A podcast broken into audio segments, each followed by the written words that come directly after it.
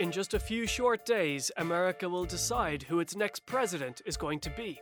Trump scrambled this week to keep red states red, while Biden attempts to flip Georgia, Florida, and Texas with a blue wave. On today's show, why is American media so partisan? And how will it influence the election? Our panel analyses how the pandemic will affect election night, while Shane Hannon takes us on a rather spooky ride through the White House in a Halloween special. Plus, which way will the battleground state of North Carolina fall on November 3rd? The Donald versus Uncle Joe. The reality TV star versus the DC veteran. Red versus blue. You're listening to Newstalk, and this is Race to the White House. He was only a good vice president because he understood how to kiss Barack Obama's ass. I'm ready to give him a new nickname the former President Trump. We've done more in this administration than any president in the history of our country. We're in a battle for the soul of the nation.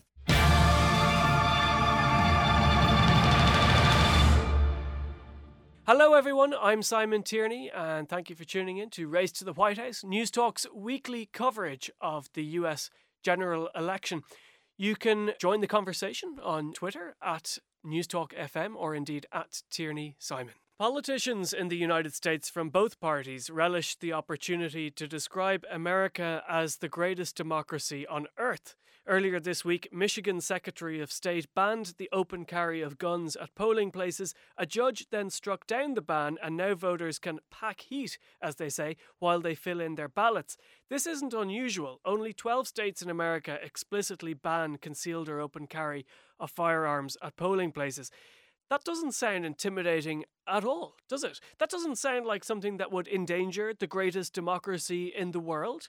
In Memphis, Tennessee last week, a polling official was fired after a number of voters were turned away from their polling place because they were wearing Black Lives Matter t shirts and masks.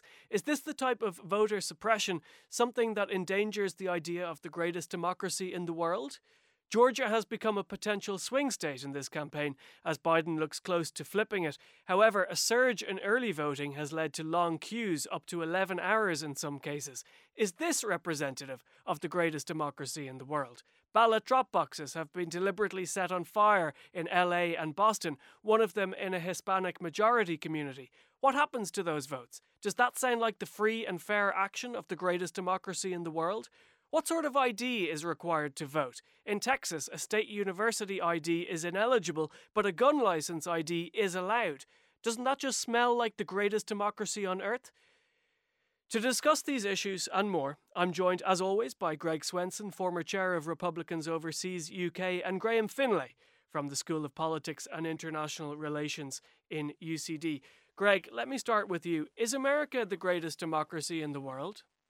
Well, of course it is, and I think if you pick a little like points and, and trivial, um, you know, you, you're always able to find flaws, and no one's ever said it's perfect. It's an imperfect democracy, but that's the nature of democracies, as Churchill said. You know, um, so yeah, of course it's the greatest democracy democracy in, in the world, and you're seeing the the democracy actually work. You know, in spite of the fact that you know the, the president's opponents basically beginning on the day after the election in 2016, did everything in their power, along with the media, to overturn the results of that. But in spite of that, it all worked out, and everybody was all worried about Trump was, you know, an extremist or Trump was a, a threat to democracy. No, Trump is loud and he's obnoxious, but he's not a threat to democracy, and it actually worked. You know, when when any sort of activities by the president stressed the system or, or what was considered overreach, the other branches of government stepped in, and it's actually worked quite well. So, yeah, okay. of course, it's the greatest thing, and, and you're always able to find little things. You know, picking on you little, know some little precinct little in in the middle of nowhere about having guns or not having certain T-shirts. You know, look, people are a little bit nervous right now in America, and the fact that you know that they you know by the way, guns have been a part of the culture in the places where you you referenced, there there's rarely, if ever, gun violence.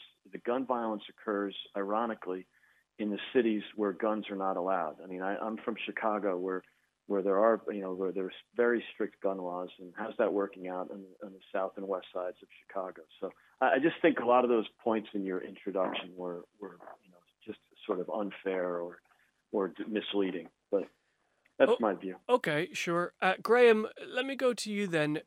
In terms of this love for American democracy, both candidates, well, Trump certainly accuses Biden of not loving uh, the country, and he always, you know, complains that Ilhan Omar, the Minnesota congresswoman, hates America. Um, there isn't a kind of an obsession with how much you're in love with your country if you're the leader in America, isn't there? Yeah, I think that's the difference. I mean, often people talk about how the U.S. is the greatest country in the world or in the history of the world, and and I think uh, many Americans have always believed that. There's always been this idea that the U.S. is special, it's exceptional, it has this particular divine mission uh, which has involved a lot of different things, that it's a shining example to the rest of the world. It's a city on the hill. So that runs so deep in the United States that I think both parties, almost everybody would sort of feels that to some extent. So if you're you're really concerned about what America does, you know, in the Vietnam War or the Iraq War or whatever, you know, it pains you particularly because you're an American and you identify with the United States. And when it you know fails and and fails to live up to its ideals, you feel bad as opposed to if you're completely alienated from your country. Um, but love for one's country is also different from seeing it as the greatest democracy in the world. And I think a lot of people have felt the sharp end of, of that democracy in terms of feeling excluded and having historically been excluded. And that's why I think the attacks on people's patriotism, which have been weaponized against all sorts of people in the past, and especially against, you know, Ilhan Omar, you know, in terms of the attacks on people of color as not really being Americans, right? or you know hating their country because they they're disappointed in it. So I think it's complicated, but but when it becomes that personal, uh, it becomes particularly I think obnoxious. Like is the word for it, but of course it has a very serious extent to demonizing your opponent. Um, and suggesting that even if they are the winner in a democratic contest, their win, um, and Ilhan Omar was elected, isn't really legitimate.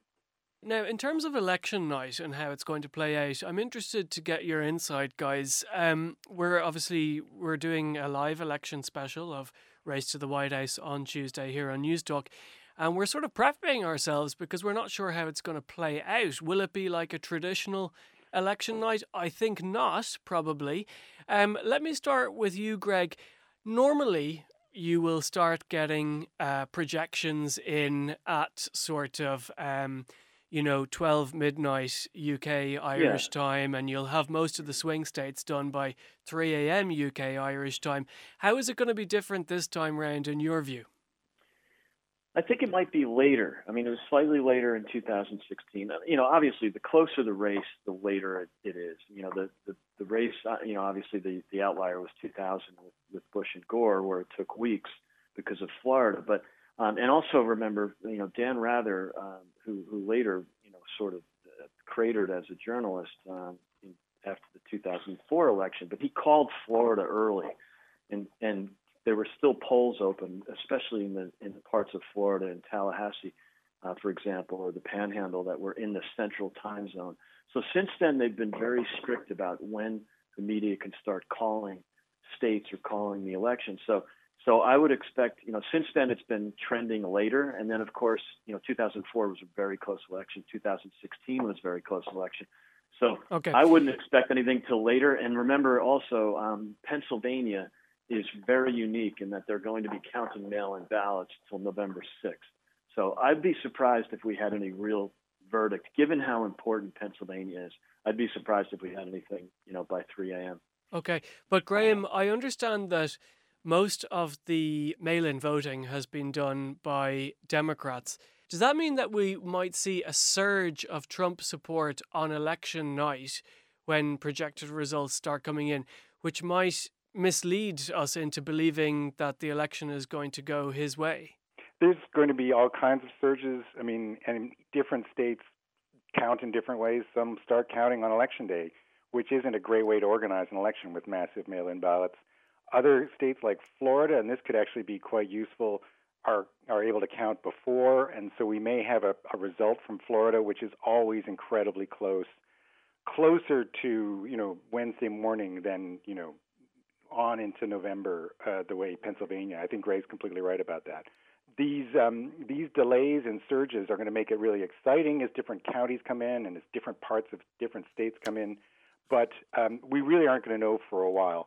I think there's a real concern about um, violence uh, if you know, and a snapshot in time, somehow Trump is ahead or Biden's ahead, um, and and one side, but especially I think the Trump side, start to think that that somehow he's won and now it's being taken away from him in the coming days.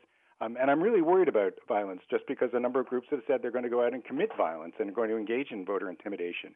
I think what might be best for the future of the the polity, um, you know, might be an early result from Florida which, um, if it's Biden, I think is pretty much a sign that Biden's going to win. If it's Trump, um, at least it's going to hopefully lead people to hold off a little bit before anybody claims victory. Uh, and it's not going to be very satisfactory. As Greg says, all these delays, and so that people in California don't get early returns, which suggests they shouldn't go bother and okay. vote, are, are bad for pundits, but they're good for the democracy. Greg, uh, similarly to Graham, are you worried about the prospect of a violent reaction on the on American streets? Well, uh, yeah, of course I am. Um, you know, look, I, uh, Graham's right. Florida is doing a much better job about early counting. After the debacle in 2000, they really tightened up their their process there. So hopefully we'll have an early uh, early results on Florida. And if Biden wins, Graham said, then I think you can basically call the. I mean not officially, but but we all can assume that Biden will win. I don't think Trump can win without Florida. Um, if Biden loses Florida, then it all becomes about Pennsylvania. Yeah, could there be violence? Look, you know, there's been so much violence in the country just in the in the past four months without any election shenanigans. You know, so yeah, I, it worries me, and I think that's it's something to keep in mind. Look what happened in Philadelphia, you know, in the last few nights, and um, and I would expect that there'll be some urban violence for sure, and um, you know, especially if Trump wins. Both teams have said that they've got armies of lawyers uh, ready to go. At what point do you think these uh, phalanxes of legal minds are going to be uh, deployed, uh, Graham? Well, I think they're going to be deployed immediately. They're deployed now. We, I don't think we've seen an election with so many lawsuits surrounding the minutiae of voting. Um, and again, a lot of going back to your first question, this talks about how democratic the United States really is. It's radically democratic in some ways, in that they elect the people who conduct the elections. Every different state and locality has different features. All of those things can be litigated, and they're being litigated right now. But those lawyers are also going to be fanning out, scrutinizing the process at as many polls as possible. They'll be challenging ballots as soon as the boxes are open. They're challenging ballots right now in terms of mail-in ballots. So, so they're already on the ground, and, and this is going to be the, the lawyer's election. We're going to see if it's close in some states, some really protracted and, and quite virulent lawsuits, as we saw in Florida in 2000. Um, but I think, you know, in the end, um, if it's decisive in any place, we're not going to see any ba- any any lawsuits which are really going to determine the result. Sure, uh, Greg. It seems to me at this stage that the coronavirus has really become the central issue of the campaign between the two candidates. I mean, a lot of the places where Trump is keen to keep or gain support, we're seeing a surge in cases. He's telling everyone that they've rounded the corner. I mean, the even Don Jr. was on one of the stations this morning saying that you know the deaths are basically down to nothing. There were a thousand COVID-related deaths in America yesterday. It seems like Trump's message that we're turning the corner hasn't really been able to stick. That's going to be a big problem for him between now and polling day, isn't it? Well, there's no doubt about it. I mean, the, the Democrats and the mainstream media, or I should say, the Democrats and their allies at the mainstream media, have, have not only did they politicize Corona, they they they weaponized it, and it's what if Biden wins, it will be what won the election for Biden. There's no doubt about that. About that. If the election was held last January, Trump would have won comfortably. So the real issue is, you know, look, they politicized it, they weaponized it. To, to, to blame Trump for 220,000 deaths is not only dishonest, but it's it's indecent, and and that's what they've done.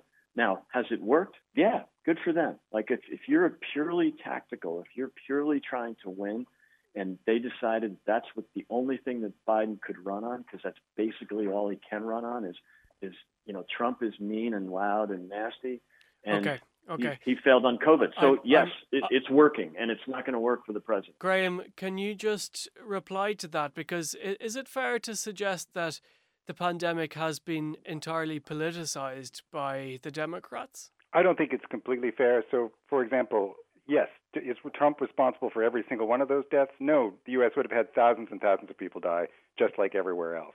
Is he responsible for some of them by actively downplaying the the, uh, the pandemic and by interfering with the entire effort to try and contain it, and now denying that it's a and this is just a fact that it's rampant in the country, um, where 42 states are experiencing record cases.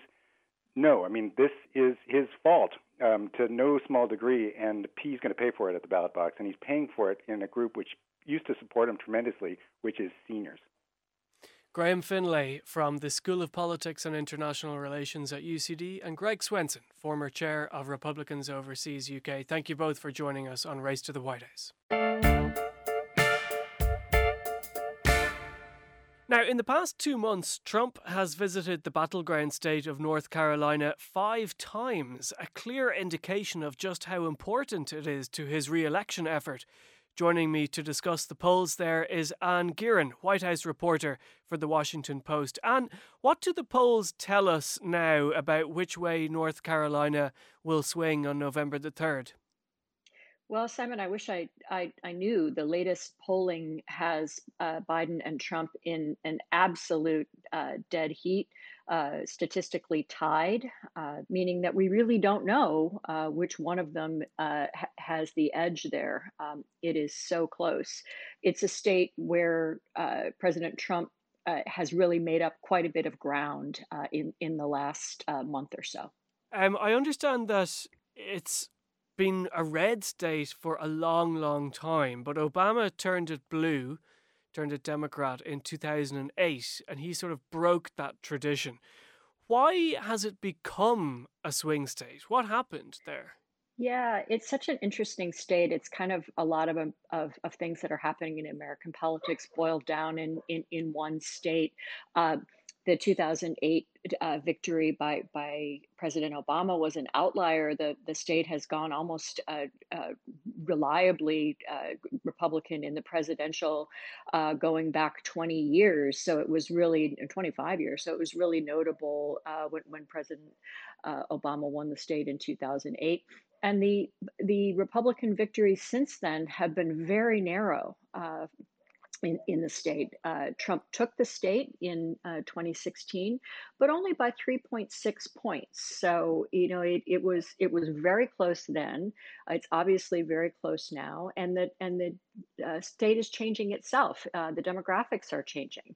It is no longer a, a rural Republican state with with a few uh, medium sized cities.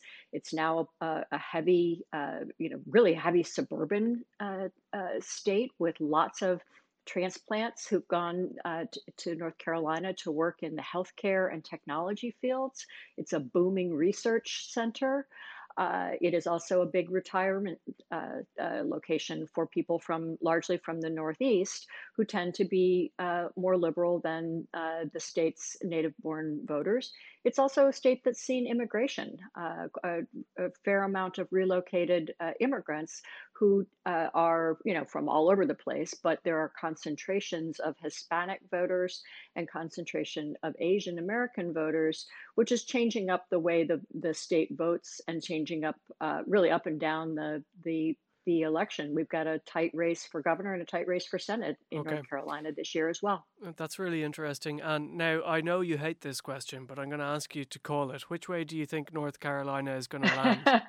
ah, go on. Go um, on. I, I, mean, I think it's it it will it will certainly not be it surprising if if President Trump pulls it out there, uh, and really he has to do so.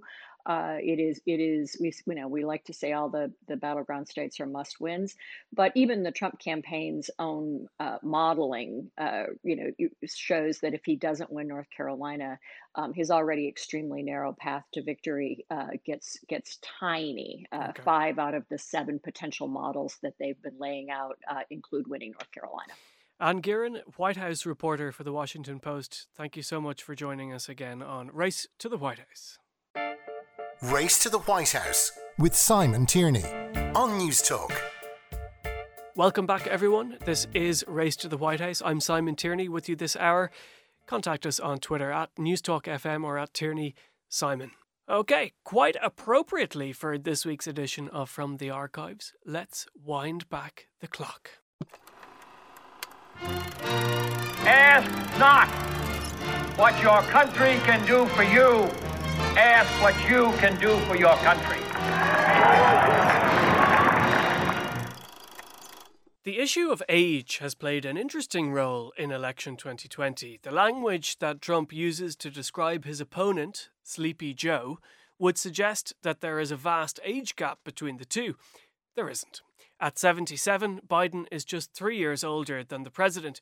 When we work through the maths on this, it means that these two are, hands down, the oldest presidential candidates in history. Despite the tiny age gap, Trump has weaponized his opponent's seniority, endlessly portraying him as some sort of lost pensioner who appears to have escaped from the nursing home. And you know Biden, he can't stand up to the lunatics running his party. He can't even find his way off the stage without him. Look, look what's happened. Yesterday, he didn't know the name. He said, You know the guy, I think he's a Mormon, right? He said he's a Mormon. He was talking about Mitt Romney. He forgot Mitt Romney's name. Can you imagine that? Can you imagine? Then he didn't know where he was. He said, Where the hell am I? Where am I? No, he's shot, folks. He's shot. I'm running against the single worst candidate in the history of presidential politics. However, the record of the oldest president in office still rests with Ronald Reagan, who was just shy of 78 when he left office in 1989. But in a masterful riposte during the 1984 presidential election, he turned the issue of age on its head and used it to his advantage against his younger opponent, Walter Mondale.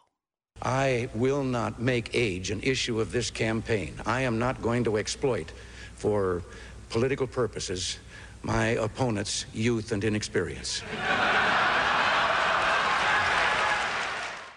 The United States Constitution doesn't set a bar on how old a president can be, but it does require that a president be at least 35 years of age. However, no candidate has ever won in their 30s. The younger president was, now, I know you're thinking JFK, but you'd be wrong. It was actually Teddy Roosevelt who holds that record.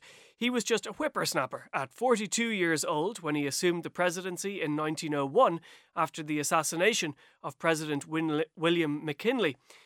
John F. Kennedy became the youngest president to be elected to the office in 1961 at the age of 43, just one year older than Teddy.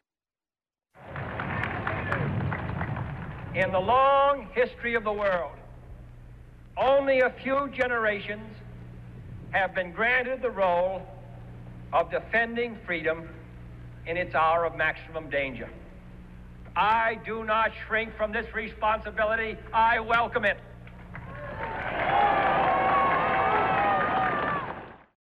If you cast your mind back to 2008, you might remember the youth and vibrancy of Senator Barack Obama's campaign for president, or at least it seemed that way in contrast with his much older opponent, John McCain. But the truth is that Obama was actually 47, a year older than Bill Clinton was when he won the office in 1992. On this day, with high hopes and brave hearts in massive numbers, the American people have voted to make a new beginning. And so, back again to the 2020 race. Whether Biden or Trump wins the election, both would be the oldest men to ever win the presidency. For all the current incumbents' attempts to ridicule Biden's age, rest assured that Trump's mental acuity is in tip top condition, as he recently assured the American people. I said to the doctor, it was Dr. Ronny Jackson, I said, Is there some kind of a test, an acuity test? And he said, There actually is, and he named it, whatever it might be. And it was 30 or 35 questions. The first questions are very easy, the last questions are much more difficult. Uh, like a memory question, it's uh, like you'll go person, woman, man, camera, TV. So they say, Could you repeat that? So I said, Yeah. So it's person, woman, man, camera, TV. Okay, that's very good.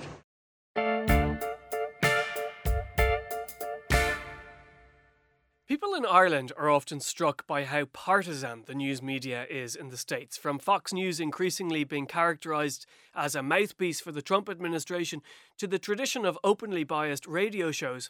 Now, in order to understand the US election, it is vital to understand how American media works because it really is so different to European models.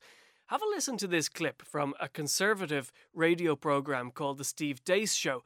This programme is so overtly unbalanced that even its sponsorship is coloured by its politics.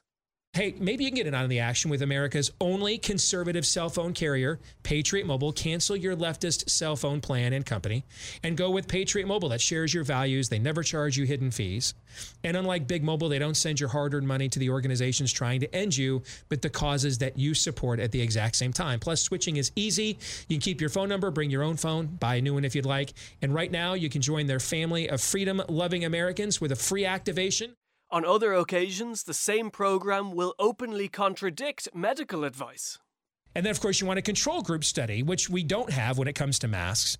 Well, we don't with this virus. We do with every other virus up until this one.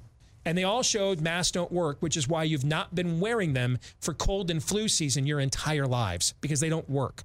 Now, since Trump became president in January 2017, he has done over 100 interviews with Fox News and less than 30 with all the other TV networks combined. He even admits that he binges on Fox News himself. Some of the shows I watched Liz MacDonald, she's fantastic. I watched uh, Fox Business. Uh, I watched uh, Lou Dobbs last night, Sean Hannity last night, Tucker last night, Laura. I watched uh, Fox and Friends in the morning. You watch these shows, uh, you don't have to go too far into the details. That's a lot of telly you're watching there, Donald. In fact, his favourite show on Fox News, called Fox and Friends, is so sycophantic to Trump that this is how one of its hosts, Ainsley Earhardt, ended an interview with the president during his recent COVID convalescence. Could I ask you one last question? How can we pray for you? Well, I would love that. When people say that to me, it's always a great honor, Ainsley. I know how you feel, and uh, I, it's always a great honor. And I well, really, the Bible really is clear. We need to it. pray for our leaders, and we are praying for you. Many in this country are clinging to God right now. So thank you, Mr. President, and thanks for joining us. Tucker Carlson, again on Fox, has been repeatedly called out for his dog whistling on Black Lives Matter. Instead, they encourage theft and mayhem as if that will help. It will not help. This may be a lot of things, this moment we're living through, but it is definitely not about black lives. And remember that when they come for you, and at this rate, they will. And then there's Rush Limbaugh, one of the architects of modern right wing talk show hackery. Three weeks ago, the president spent a staggering one hour and 42 minutes speaking live on Limbaugh's show. Remember, this is the talk show host who once said, A little history lesson for you. If any race of people should not have guilt about slavery, it's Caucasians. The white race has probably had fewer slaves and for a briefer period of time than any other in the history of the world. 15 million Americans listen to this guy's show. On the other side, the right in America complains that most of the media is simply out to get Trump. Listen to this from CNN.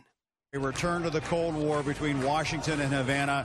You were not, not just seeing a press conference go off the rails or, or jump the tracks, you were watching a presidency go off the rails and jump the tracks. To discuss these things, I'm joined by Scott Lucas, Professor of American Politics at the University of Birmingham. Scott, um, let me begin by asking you, I suppose, in order to understand the media landscape and how partisan it has become in the States, we need to go back to the Reagan administration, don't we?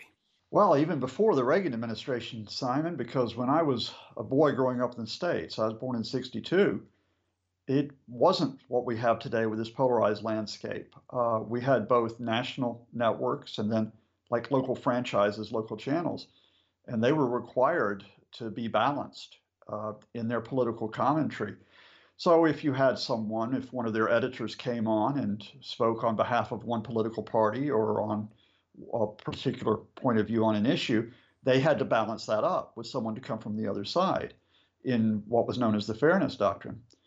Uh, but in the 1980s, as you note, that all began to change. It changed initially with a series of legal challenges uh, with plaintiffs who came into courts and said, well, you know, under the First Amendment uh, and the right to free speech, uh, the right of free speech to simply mean that we can put out whatever point of view we, we want to say, and, and we're not obligated then to come in and balance it. Uh, we, we can simply pursue our political line.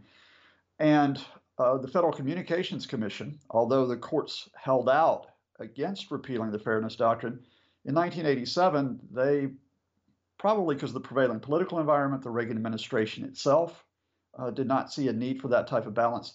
They revoked the doctrine. Uh, there was a sort of media story behind this. The, the real pressure, in addition to the politics, is that American media was changing very rapidly in the 1980s. That with the advent of uh, cable television, um, satellite television, eventually, 24 uh, 7 news became prominent. Previously, our news came in, for example, half hour slots. And 24 7 news or political commentary, it wanted to get viewers, it wanted to keep and hold those viewers. So, initially on radio, with attack uh, host like Rush Limbaugh is probably the most prominent, felt no need to observe balance or indeed even to focus on news. Instead, they went straight in for polemic. And that formula helped sort of mean that many AM radio stations, uh, which could not play music effectively, they survived with talk radio. And talk radio then in the 1990s, with the Fairness Doctrine revoked, moved to television, notably, as you introduced it, with Fox. Uh, tell me, Scott, when Reagan revoked the Fairness Doctrine in, in the late 80s, was there a public backlash to that? Or did, I mean, if something like that happened in Ireland, there would be outrage. You, you know, I, and although I was in the United Kingdom by that time, I went back to the States quite frequently, and, and there wasn't that type of public backlash from people at large. Of course, there were many analysts, there were many academics, there were journalists themselves who warned that this uh, could cause problems for a uh, decent political culture, if you want to put it that way. But what had happened is that, uh, well, if it bleeds, it leads, which I used to hear when I started off as a journalist. If it grabs ratings, it leads even more. And people showed a desire to tune in, uh, to listen to a Rush Limbaugh for three hours every day, starting off his broadcast initially by praising Ronald Reagan, later by attacking the Clintons, and not expecting any dialogue, but people just to call in and say, Ditto, Rush uh, they were quite happy to tune into their local talk radio stations where a host would try to get a foothold, such as the ding young Sean Hannity, by railing on about some horrible politician or horrible businessman or horrible liberal, uh, and on much rarer occasions, horrible conservative. Sure. When we look at Fox News here in Ireland, we're stunned by how it appears to be a mouthpiece for the Republican Party. When Republican voters or conservative voters in America, when they watch something on the other side, like CNN or MSNBC, do they have the same feelings that we would have about Fox News? Well, when you know, objectivity is in the eye of the beholder, as you quite well know, and so certainly someone who is dug into, um, let's say, the political landscape of a Fox, uh, sorry, when someone's dug into the political landscape of a Fox, or even further to the right, say a Breitbart, uh, and they look at CNN, they're going to pre- be predisposed to think, oh, well, you know, CNN is biased against me. In much the way that if someone watches CNN and they go in to watch Fox, they'll go the other way. But I think there is a danger of creating a false equivalence here uh, between Fox and at least something like CNN International. Um, CNN domestic, slightly different. But the reason why I say this, and I, I need to say here there's a vested interest because I have worked for uh, CNN, you know, as a non air analyst is that at least with CNN, there is a regard for facts on most programs that you will not have on certain Fox programs. In other words, while CNN will have a political slant, I can look there and say, okay, they at least are starting off with something which uh, is true or at least uh, is a fair assessment of what the facts are. If I go to certain Fox uh, news programs, not all of them, because you have someone like a Chris Wallace, who's a superb journalist. You had someone there until recently, uh, like Shepard Smith. But if I go to a Sean Hannity, if I go to a Laura Ingraham, uh, if I go to Tucker Carlson, I know that facts uh, do not start, do not begin with their commentary. They have a particular point of view, and they okay. will they will twist facts or they will even um, put facts out the door, as it were, if it doesn't suit that opinion. Trump sometimes talks up uh, the ratings on Fox News, particularly Fox and Friends, his favorite TV program. Mm-hmm. Um, how do the ratings compare from so called liberal slanted TV programs like CNN, MSNBC, etc., and Fox, or is it just Fox on its own? Is the media landscape in the States not more favorable um, to the liberal agenda than it is to the conservative agenda? No, I, I, I, you hear this quite often, and there's a lot of problems with again this, you know, sharp, as it were, polarization, which is, you know, it's really just liberals who are dominating the media. The first problem with it is, is that even if you say that there is a liberal slant uh, in terms of interpretation on CNN or on MSNBC, but on both outlets, you will have uh, commentators who come from a conservative point of view uh, who will offer, you know, their interpretation. Kayleigh McEnany, the current White, Press, uh, White House press secretary, got her leg up in broadcast media by being a conservative voice on CNN, for example. The second is is that simply juxtaposing Fox versus CNN and MSNBC is a kind of a reduction in terms of the dispersal across media. Uh, I can go uh, at any point and not only pick up on Fox, but other outlets with very large followings. Uh, sometimes they're in print, sometimes they're more prominent on YouTube. I can talk about a, Bright, a Breitbart, a Town Hall, a Red State, a Pajamas Media, uh, even Alex Jones' disinformation outlet, InfoWars. Uh, now, there are liberal outlets as well, such as Daily Kos, for example. And one might say that the Daily Beast tends to track a little bit more towards uh, being critical of Trump, but to simply use this false argument, no, that doesn't wash. Is there currently, or do you indeed do you believe there should be a revival of the fairness doctrine in the states? You know, I I would love to see the idea for some type of uh, negotiation through the politicians to bring back a framework which is not censorship, but which not only talks about you know free speech but responsible speech it ain't going to happen. Uh, I know it's not going to happen because once you take down the framework to try to get that balance, uh, the economy of media, the quest for viewers, uh, the investment of political parties to have outlets they think are favorable to them is going to milit, uh, is going to work against that. And I think that's true of Democrats to an extent as well as Republicans. What I would like to see instead is a level of responsibility from those who are in the media. But I think the big thing is is really at the end of the day, it's incumbent on those who take their news from the media to get literate. Do we want to get into media to get informed? Do we want to get into media to simply go along with quite often, which is a lot of deception and disinformation, or do we want to cut through it? If we make the decision that we want to check political partisanship at the door, that I think is the essential first step that needs to be taken, which will get us beyond Fox versus CNN, right versus left, and indeed all those other divides which I think have paralyzed American politics. Scott Lucas is the professor of US politics at the University of Birmingham. Scott, thank you so much for joining us on Race to the White House. Real pleasure. Thanks so much. Race to the White House with Simon Tierney on Newstalk. Welcome back to Race to the White House here on Newstalk. Simon Tierney with you this hour. Do contact us on Twitter at Newstalk FM or on my Twitter at Tierney Simon. Now, once again, we go to the White House.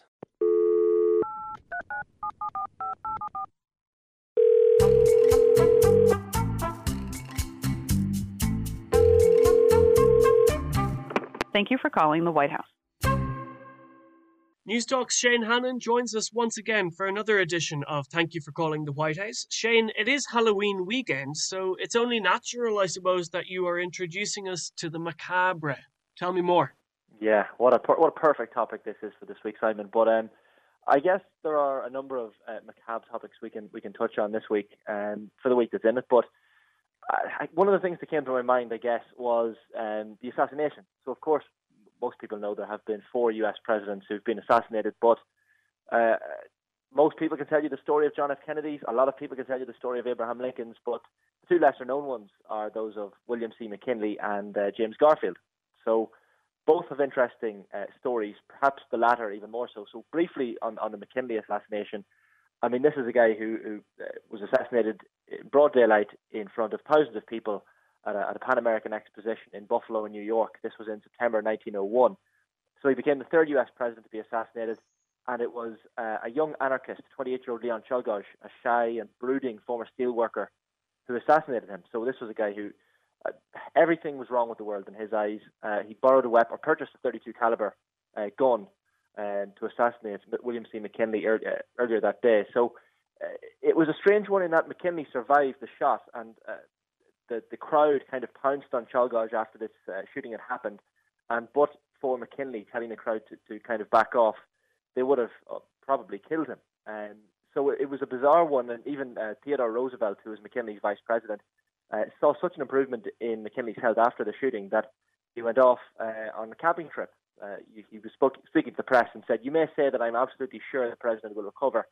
Well, he didn't recover, and uh, he, uh, his condition kind of worsened over the days. And eight days after his shooting, um, he finally passed away. Gangrene had formed on the, inside of his stomach, and essentially uh, died from from bacteria and illnesses that came as a result of blood poisoning and that sort of thing after the shooting. So that was the assassination of William C. McKinley. But and one... of course, then that led to the presidency of Teddy Roosevelt. I was saying earlier in today's show that he became the youngest, still the youngest president ever, um, because because of, of the assassination of McKinley. And what about like what what interests me, I suppose, about this is that when you think about it. McKinley and Garfield, who you're going to talk about next, and Lincoln, those three assassinations, they all happened within sort of 30 or 40 years of each other, didn't they? Exactly. So Lincoln was 1865, of course, and then Garfield 1880, 1881, and McKinley in 1901. And the interesting one about those three assassinations, we mentioned that four U.S. presidents had been assassinated. One cabinet member, Robert Todd Lincoln, who was the son of Abraham Lincoln, actually witnessed three of those four presidential um, assassinations. He was there when his father Abraham was killed in the theater uh, in 1865. He was there in the train station when James Garfield was shot in 1881, and he was there with uh, William C. McKinley when he was shot in 1901. So a very strange one that uh, Abraham Lincoln's son was there and witnessed three different executions. Um, you mentioned James Garfield, Simon. That's probably one of the more interesting ones. He was in office less than four months. This is a guy, Garfield. Not many people know much about him. He, he was brilliant. He was the last president born in a log cabin, so the last of the log cabin presidents. Uh, his father had died before he was the age of two. Uh, Garfield put himself through college, became a janitor and a carpenter. By second year, he was assistant professor of literature and ancient languages. By the age of 26, he was college president. This guy was off the charts smart, uh, James Garfield. A Civil War hero, a nine term congressman, um, and one of these people who never really wanted the presidency. But his assassination was extraordinary. So, 16 years after Abraham Lincoln's death, uh, remember, July 2nd, 1881, he was getting a train from Washington, D.C. to Massachusetts. Uh, and Charles Guiteau, who was a man who um, uh, had issues uh, mentally, but wanted to kill James Garfield because this is the middle of um, the different system where people could come to the president's door, literally to the White House, and uh, demand a job from the president. So up to 100 people per day came to the White House looking for a government job. Charles Guiteau was one of those. He wanted to be the minister for France, uh, to France. Uh, didn't get the job, of course. Shot James Garfield twice, but it wasn't the bullets that killed him. So over the next number of months, American doctors at the time, Simon, didn't actually believe germs existed.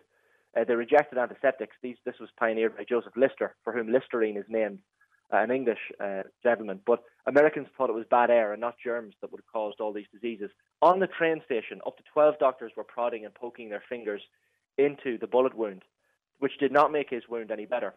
Now, the man who uh, who was over his uh, his health was a, uh, a gentleman by the name of Dr. Willard Bliss. His first name was actually Doctor, so he was Doctor Doctor Willard Bliss, an arrogant man, an ambitious man um, and over 80 days in the sweltering Washington heat, James Garfield, uh, his condition just slowly and slowly got worse. Riddled with infection, he essentially was starving to death. He couldn't hold down food, so he, his weight from went from 210 pounds down to 130. In a panic to find the bullet then that was lodged inside him, Bliss called on Alexander Graham Bell, so the man who, of course, invented the telephone, uh, to use one of his other inventions, the uh, metal detector, to try and find the bullet, to no avail, because he wouldn't let him uh, test both sides of his body, just the one, and in fact the bullet was on the other side of his body. So uh, Charles Guiteau, before he was hanged, said, "Yes, I shot him, but his doctors killed him." And uh, to be fair, Simon, he probably wasn't wrong. Okay, and tell me, do any of the assassinated do they haunt the White House? well, this is the interesting. A number of people have said they have seen um, hauntings in the White House. I'm not sure if any of those assassinated presidents haunt the White House, but there have been former presidents. So um, William Henry Harrison was actually the first president uh, to die in the White House. So uh, he he apparently haunts the attic of the White House. He's not the only president, uh, former president, who has uh, been seen. So Thomas Jefferson, apparently the third president, and he plays the violin in the Yellow Oval Room. He's been seen there. John Tyler haunts the Blue Room, proposing to his wife Julia Gardiner. He's been seen uh, as a ghostly figure proposing to his wife. And you've got, of course, uh, first ladies as well haunting the White House. Abigail Adams uh, used to hang laundry in the East. Hillary Clinton. Hillary Clinton, not just yet. not just yet, but you know, who knows? I'd say she haunts Donald Trump in the Oval Office. Anyway. but he talks about her enough for sure. Uh, but you see different people. Abraham Lincoln appears in different places. Apparently, the Lincoln bedroom, of course, the Yellow Oval Room. Uh, Prime Minister Winston Churchill, in fact, former British Prime Minister, has said before um, that he saw uh, the ghost of the Abraham Lincoln in the White House. So it's it's a strange one, and there have been a number of different. Uh, even Mary Todd Lincoln, grieving over her son Willie's death uh, in uh, I think it was 1862 or 63, she began to participate in spirit circles and seances in the Red Room of the White House. So spiritualism is something that's very familiar to the White House, and yeah, if, if you visit there, who knows what you might see, especially around Halloween. Uh, any interesting last words? Because you kind of have this image from movies that presidents will take their last breath with something very noble and wise to say. yeah, and and history can kind of, I guess, um, make make the words even more uh, resonant, I guess, change the words over time. But the history books have recorded actually, Simon, some of these uh, presidents' last words. I, I picked out a few of them for you. Some of them are normal, of course, last words. Some not interesting, but others do stand out for different reasons. I mean, George Washington, the first president, all he said was "tis well." He had actually got dressed up, so he was dying um, in bed um, at his uh, summer home, and uh, the place he went after uh, retirement from the White House or from the uh, presidency, and uh, he got himself dressed up. When he knew he was on the way out, he actually got himself dressed up to lie in his bed because he knew it was a historical moment that everyone in the room there was witnessing the death of the first U.S. president. There are others as well. John Adams, the second president, said Thomas Jefferson survives just before he passed away. What Adams didn't know was that Thomas Jefferson, his very good friend and the third president, the man who succeeded him, had actually passed away several hours earlier. So July 4th, 1826, second and third U.S. presidents John Adams and Thomas Jefferson both passed away on the very same day. Um, others as well, John Quincy Adams saying, This is the last of earth, I am content. He actually had a stroke on the floor of the House of Representatives and died in the Speaker's room in the Capitol building. Um, so, so some of them are very interesting. Even John F. Kennedy's, um, he was speaking to uh, John Connally, the governor of Texas's wife, Nellie, where she said, You certainly can't say Mr., uh, that the people of Dallas haven't given you a nice welcome, Mr. President. To which JFK responded, No, you certainly can't. Uh, and some of them are a little bit more romantic. Simon James K. Polk, um, his final words, uh, a nice one to finish on. I love you, Sarah, for all eternity. I love you.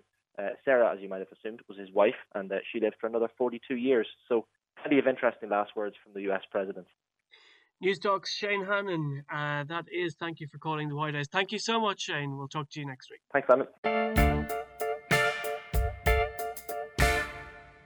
That's our lot for this week on Race to the White House. My thanks to producer Claire Collins. Do join us on Tuesday coming for a special election night edition of Race to the White House. We'll be going on air at 11 pm here on Newstalk, so do join us then. In the meantime, thank you very much for listening.